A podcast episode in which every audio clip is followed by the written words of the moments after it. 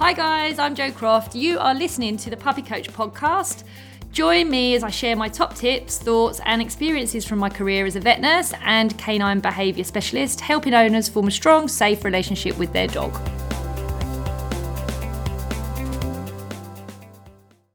Every single dog that I have either treated, been involved with, um, or looked after has brought something interesting or amazing to my life, whether that be in the form of knowledge, self reflection, or people. Um, some of the best relationships I have now are with people who I've met through their dogs. If we're going to go there and chat about Marley, where do I start? Marley, I absolutely adore. Um, he, as a dog, has caused the biggest amount of self-reflection I can can think I've ever been through. I've had to dig deeper emotionally and professionally with him than any dog that's ever crossed my path. I met Marley at nine weeks of age, uh, owned by a lovely family with three young children, had done all their homework. As I say, he came from a great breeder, beautiful puppy. If you ever see any pictures of Marley as a puppy, he was absolutely stunning and used to stop traffic wherever he went. But I can honestly say, in memory, it is the worst puppy consult I've ever had to deal with in my life. And the his behaviour was so bad and I looked like the worst dog behaviourist ever. A puppy specialist was laughable. I ended up having to literally tie his lead to a beam in their house and, and watch him chew through it because I did honestly not know what else to do with him. He was aggressive, he was vocal, he didn't listen to anybody, he was almost impossible to handle. He uh, ate everything. He list was just endless. This poor family were traumatized. Um, so out of absolute desperation, we changed his diet. We did a number of things. I put lots of things in place. And I left them feeling very happy that we'd got some sort of resolution to what had been the most chaotic puppy con- consult I'd ever tried to deal with. Um, Two days later, I checked in on them to see how they were going, and it was awful. It was still the same, and we hadn't made any progress at all. So I decided that I would take him. There was something about Marley that I just thought I'm missing something, and I can't. I can. I'm like a literally like a dog with a bone. With most scenarios, I can't rest until we've got some form of resolution, whatever that looks like. So I offered to take him for free and train him and understand him and see what was going on. So I did, and he came home with us, and he was impeccable. He tried, so the first time I opened the boot of my car, he tried to jump out of the car uh, as I opened it, through me, not round me. Um, so I popped him back in the car and shut the boot lid. And the next time I opened the boot, I just showed him the flat palm of my hand and asked him to stay, which he did, surprisingly. And from then on, we didn't look back. I had him for a week. He was beautiful. He slept downstairs all night. He learnt recall, so quick to learn, it was ridiculous. Um, very sensitive dog, but actually, in a lot of ways, also quite self assured. There were lots of anomalies about him. He seemed to like his own space, so there was never any issue about him being alone, which was amazing. He hung out with me all day, every day. I introduced him to lots of dogs. He was just the perfect pupil. So I dropped him off with a list of things to do, thinking I'd done an amazing job. Two hours later, the owner rang me. He'd flown down her hallway after she shut the door and bitten straight through her Achilles tendon, which obviously wasn't pretty. So back I went and picked him up. And this poor family were just so traumatized from, from what they'd been through. And they really honestly had tried so hard with him. And I recognized that he wasn't just your normal run of the mill puppy. Cut a very long story short, he ended up living with us, and I had four years of hell professional and emotional hell. I had my head in my hands on a regular basis and really wondered how I'd ever become a dog behaviourist because Marley just didn't reflect the knowledge, ability, or skill I'd achieved over 30 years of working with animals. I can honestly say he really put me through my paces, but actually, he's 12, he turns 12 in November. And uh, once I understood him and I actually self reflected enough to recognize anxiety understand anxiety and also go on to study the pathophysiology of anxiety and it became the basis for my master's degree. So the score that i got on my master's degree the, the complex nature of my thesis um, and the credibility that i got from that all stemmed from the last 12 years of hanging with one of my best mates. He will embarrass me on a daily basis he rarely listens to anything I ask him to do, and we always have processing issues where I call him and I have to wait for him to process the fact I've called him in, and then he might eventually come if I'm lucky. So don't expect it to be ever pretty if you see me out with him, but he's honestly the most complex, funniest, sweetest, most sensitive soul I have ever come across who has taught me more in the last 10 years about myself than I think anyone has ever done in all the years I've been alive. So Marley's given me this amazing platform. So when I get those calls from people with with mixed breeds, particularly cockapoos, golden doodles, labradoodles, um, who are all very similar in their sharpness, their ability to learn, their sensitivities to being prone to anxiety. I've experienced all this stuff. And, you know, when clients explain to me their trauma of what's going on with their dog, they may spend half an hour explaining what they're going through and all these array of different erratic, chaotic behaviors. But within 30 seconds of speaking to them, I kind of know what they're going through and I know what we need to do to fix it. So having him and owning him, it's kind of been worth the embarrassment, really, to be able to apply what I've learned with him less is more. You can't load them with pressure. You can't tell them off. You have to prep them. You have to be in a position to set them up so they're successful. And when they're successful, they're amazing. They lap up every bit of praise going. But you can't add too much praise. If you add too much praise, you're peeling them off the ceiling and they're chaotic again. So being respectful of what you have and understanding the individual that's living in your house and not seeing them like they're a badly behaved dog, but actually taking the time to sit back and understand what is motivating that behavior. And dogs are not bad, they don't go out of their way to annoy you, upset you, or destroy your home because you chose to walk out and leave them. They're doing those things because they're not coping with the environment or the relationships that they're being forced to try and adapt to dogs can adapt to the majority of situations really quite quickly, way quicker than we can. But we have to lower our expectations and be mindful that that is a process and it takes time, and not all dogs can do that quickly, and some dogs react poorly before they do adapt. Marley has really given me a platform to have a bit of a reality check that I've got years of knowledge, practical academic knowledge. I've been a hydrotherapist, I've worked in rehab, I've been a surgical veterinary nurse, I've done 18 years in, in clinical behaviour, and yet there are days where I sit here and think I know nothing, thanks to my dog. So, Puppy Coach was born out of uh, an incident that happened to me with a dog through a referral case. I was called out to visit a dog uh, weighing about 48, 49 kilos, so not really very much lighter than me. Um, the report that I had at the time was just via a phone call, so it was pre questionnaire. I now do a thorough questionnaire and have lots of prep work before I visit people, but back then I didn't. It was 2015, and I, you know, kind of just had a conversation with a client and then did the rest of the work when I got there. The understanding was that the dog was relatively boisterous, a middle aged adult male entire. Um, it was making it difficult to have friends round because he was just excitable with everybody and he chased things on the TV. So, nothing out of the ordinary, pretty straightforward case. Got there, um, the blinds were closed, apparently because the dog was quite reactive to the neighbour's dog upstairs. It was a flat. Was greeted by the dog at the door, who was extremely excitable, um, jumping all over me and them, and pretty much taking over. So, as I would always do, um, I just asked them to put the dog on a lead and hand me the lead, and I'll just take control from there. And back then, I'd had a few incidents with dogs, but I've been had a pretty clean bill of health. Really, never had any major incidents before. Certainly none that I didn't see coming. And I kind of pride myself in being able to read dog body language, which is exactly what happened here. So. Essentially, I took him through to the living room and placed him on the bed and then sat down on the sofa next to him with my back to him. From that point on, every hair on my body stood on end. the energy in the room changed. He went completely and utterly silent, and the boisterousness was gone.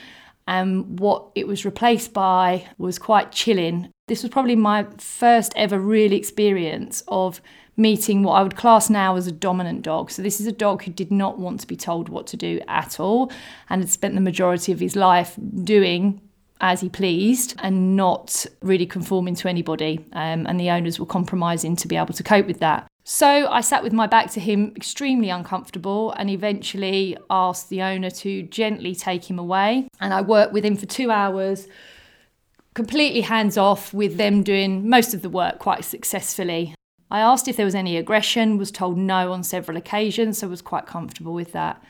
Um, sadly, that wasn't the case. Um, I my consults are normally between three and four hours, and I ceased this consult at two two and a half hours with special measures in place, things to do. They would report back to me, and I would check in with them within a couple of weeks. I was a little bit suspicious about what I was being told at the time. So I kind of just wanted to debrief for a bit and come out of the environment and take a breath and check in with them and see how he did. So I was told that he was walked in a muzzle because he didn't like small furry dogs. Again, a little bit suspicious. This was a, a huge, a huge animal, um, and I was assuming if he didn't like small furry dogs, then he wouldn't like any furry dogs.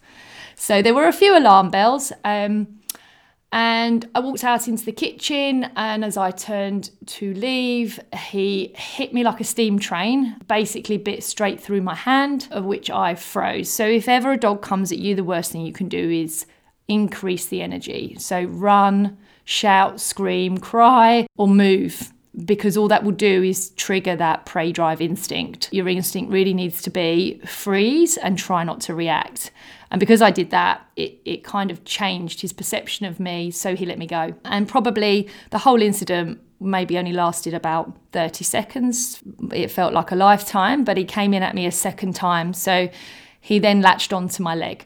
I basically had a 49 kilo, 48, 49 kilo animal with his jaws fully round my right thigh and embedded into it through my jeans, holding on to me, putting pressure on and taking pressure off. So basically, his teeth were in my leg.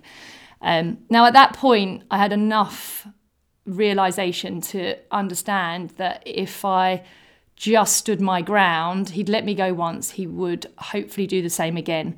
And this animal, had he chosen to uh, take this further, would have had me on the floor in seconds. And obviously, we can imagine what would have happened there. Thankfully, he let me go a second time. And at that point, I asked the owners to swiftly get him out of the room, which they did. And I then went into shock.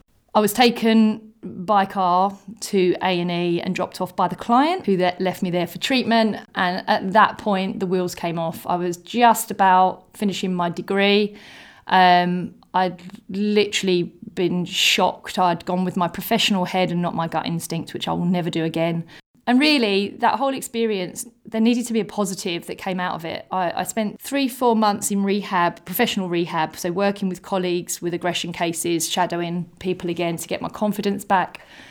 I had flashbacks in my car, um, at home, when I was with my kids for about 10 days to two weeks afterwards. What I chose to do was to try and make a difference because it's kind of not in my nature really to just give up, not after everything I'd worked for. And I love these animals, and I kind of understood it. I understood why. I understood. I tried my luck. I tried to come into a situation I wasn't fully prepped for. I didn't listen to my gut. I should have just left and said, This is not a case I can do anything with right now. Dogs generally don't go in with confident, calculating bites uh, in that way unless they're fully practiced and confident in the outcome. So I knew for sure that I hadn't been told the whole truth, which was quite upsetting. So I came away, spoke to several colleagues. My questionnaire came out of it. So clients all, all have to fill in a questionnaire now. I have long conversations on the phone. Uh, clients send me photographs of their animals, they send me videos of the dog's behaviour, so I can prep much more efficiently for being able to walk into somebody's home. But, you know, th- there's a positive in that. We've got Puppy Coach, which is just an amazing project. I'm a much more confident practitioner now, having been through that. I'm much more aware of the capability of a dog and having worked with dogs for so many years and never experiencing a situation like that I think it was important that I did go through it and, you know, I absolutely came out the other side. Puppy Coach has, has come about with a real strong motivation to make a difference and to avoid this stuff happening. You know, had the dog been better understood from the start um, and better managed from the start, who knows, maybe he wouldn't be biting people. My whole ethos is is all about trying to prevent issues before they occur, understand your dog. But, you know, let's be realistic. An ideal world is lovely, but an ideal world never really exists. So, really, if if you have a dog that's starting to show signs of behavior issues, the sooner we see them, the better. So, aggression has a ladder. Um, and the ladder will start right at the very bottom with a little bit of intolerance, maybe some posturing, maybe they don't like being handled, maybe you've gone up the ladder a little bit and you're getting grumbled at. Um, I think it's the point you start making excuses for your dog's behaviour or trying to find reasons for your dog's behaviour. That's the point you need some help. Because even from my perspective, I think it's important to understand that even if you've got some dog knowledge, you may be the most knowledgeable dog person on the planet in your world. When you're living with a problem or you're living with a dog that's starting to show signs of problems, not only is it easy to kind of fudge over them and make excuses or find reasons, but no one really wants to admit that their dog's having some issues because it's a reflection on us. And I put us in that bracket because I consider exactly the same for myself. And I'm not too proud to say that I, when I was going through my darkest years with Marley, I reached out to numerous behaviour colleagues just to come and be, you know, a different eye and a different opinion over what we were dealing with. Regardless of whether they can bring anything to the table or not, it was often comforting to know that actually, you know, this is just him being told Joey's a dog and he's a dog with some mixed up genetics going on. It's nobody's fault, it is what it is. I'm sure the rest of the litter are amazing. You know, you don't have two children and they're exactly the same. There's no no reason to look for blame or look for things that anybody's done wrong. It's much more about being able to look objectively, and sometimes that's difficult to do when you live with a problem. I guess if I was to give somebody advice, I would say, for starters, the sooner you reach out, the less work it's going to be, the cheaper it's going to be. So, from a financial perspective, it, it just makes sense to phone and have a one hour conversation with somebody than be asking them to invest three, four hour consult, written reports, vets involved, which is obviously a lot more costly. But emotionally as well, things are much easier to fix from an emotional and lifestyle perspective if we catch them early. We can just make a few changes, start to not make excuses for the dog, actually recognize the dog might be struggling, view it as the dog struggling, not the dog going out of its way to be deliberate deliberately actively aggressive or poorly behaved, but actually look at the dog and be able to make that collective decision that, you know, my dog needs some support, showing some real signs of discomfort, intolerance, frustration, irritability. These are all words that I use daily. I never use words like your dog's really poorly behaved, this is really bad behavior, you need to get this in check, you need to correct this. They're just not words that I use. So I will look at her dog and say, Your dog is screaming out for some support, screaming out for some guidance. Like your dog is so sleep deprived or so stressed, and we can do so much to help him or her if you just recognize, and I'll help you to do that, how that's occurring.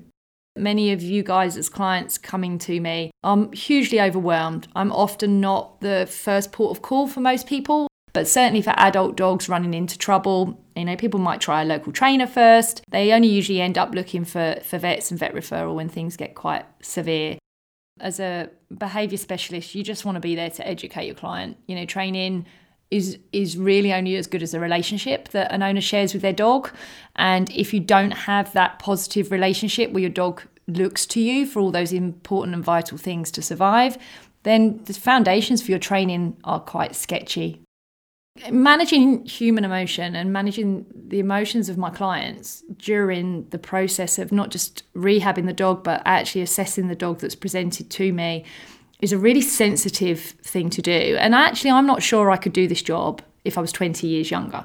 So I may have had the ability to communicate with the dogs. I think I've always kind of inherently had that. Like I just get them. I'm very black and white. I find it very easy to read. But I think what I bring to the table now allows me to really appreciate the owner's perspective and actually their reaction and their responses when I turn around and say, you know, your dog is really suffering.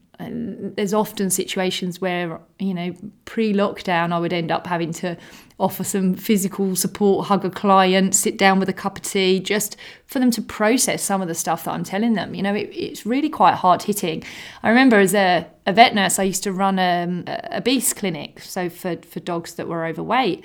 And that was my first experience, really, of ever really understanding how dogs truly a reflection of an owner's personality, character, lifestyle.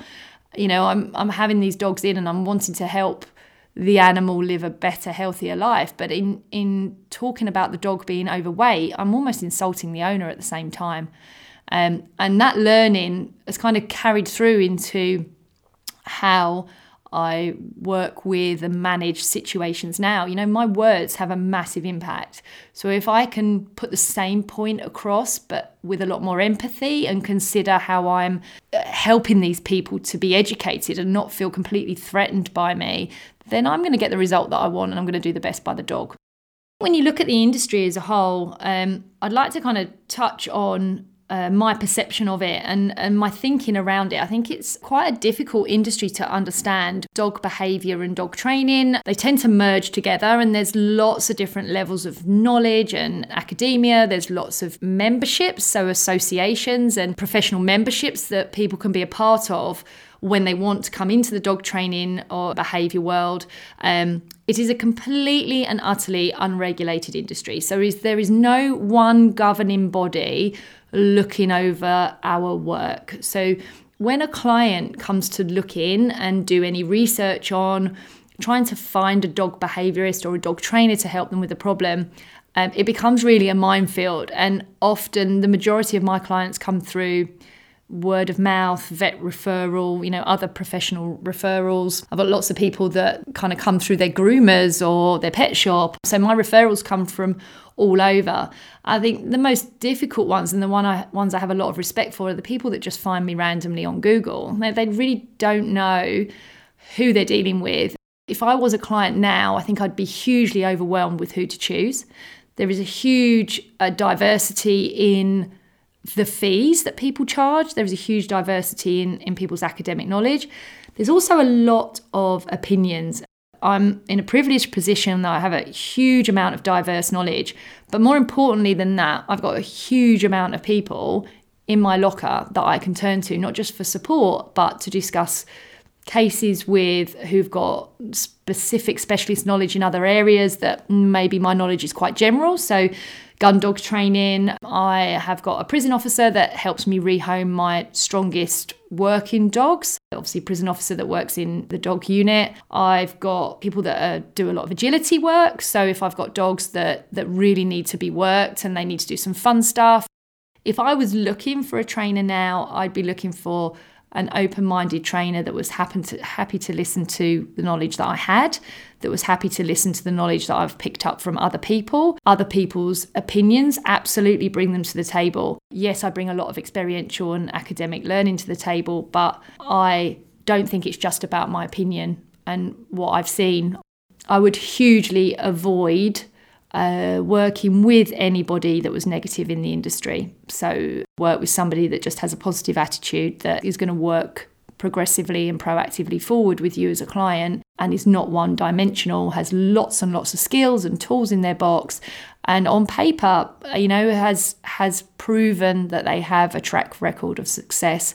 I think ultimately is what, what people want to to be reaching out for with social media now, it's really viable for you to look into individuals and spend a couple of weeks watching what they're getting up to, what sort of material they're putting out, what other clients are saying.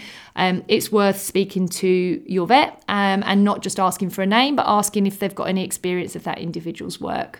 If you get it wrong, and many people do get it wrong, they don't pull out early enough, then it makes the whole job much, much bigger for anybody else coming in. And I know this because I'm often second or third person in to help a dog out.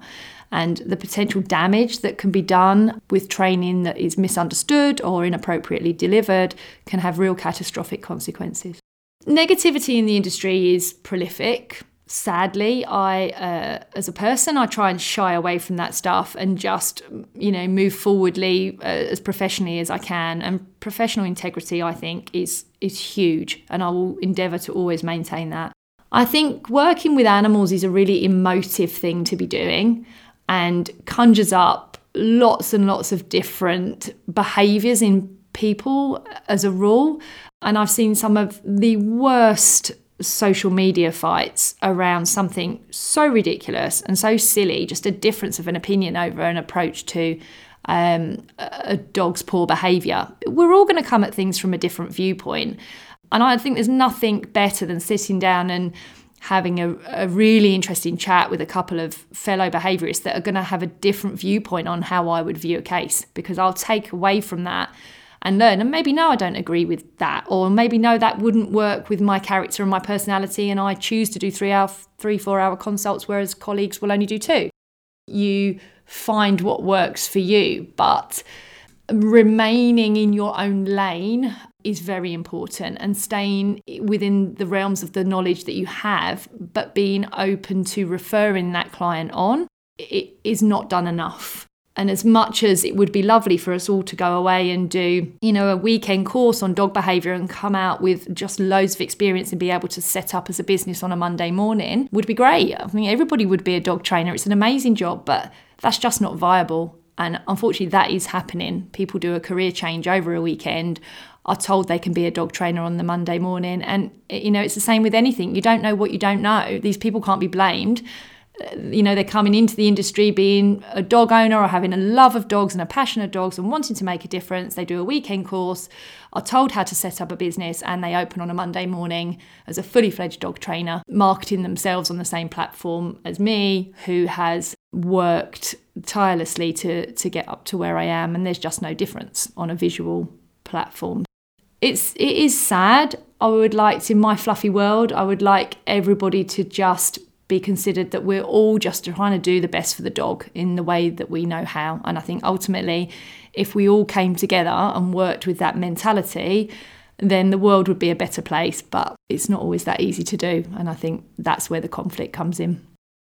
I guess really my journey followed a similar path to my veterinary nursing career. You know, I arrived on day one doing anaesthesia with a vet nurse beside me and literally got told just tell me if the dog's chest stops going up and down. Shocking. But 20 odd, 25 years ago, they, that's kind of what happened. That was your intro into veterinary nursing. But I started from the ground up with that as a humble individual, and I did exactly the same. I came out of veterinary nursing about as high up as I could possibly be in that career and went back down to the bottom.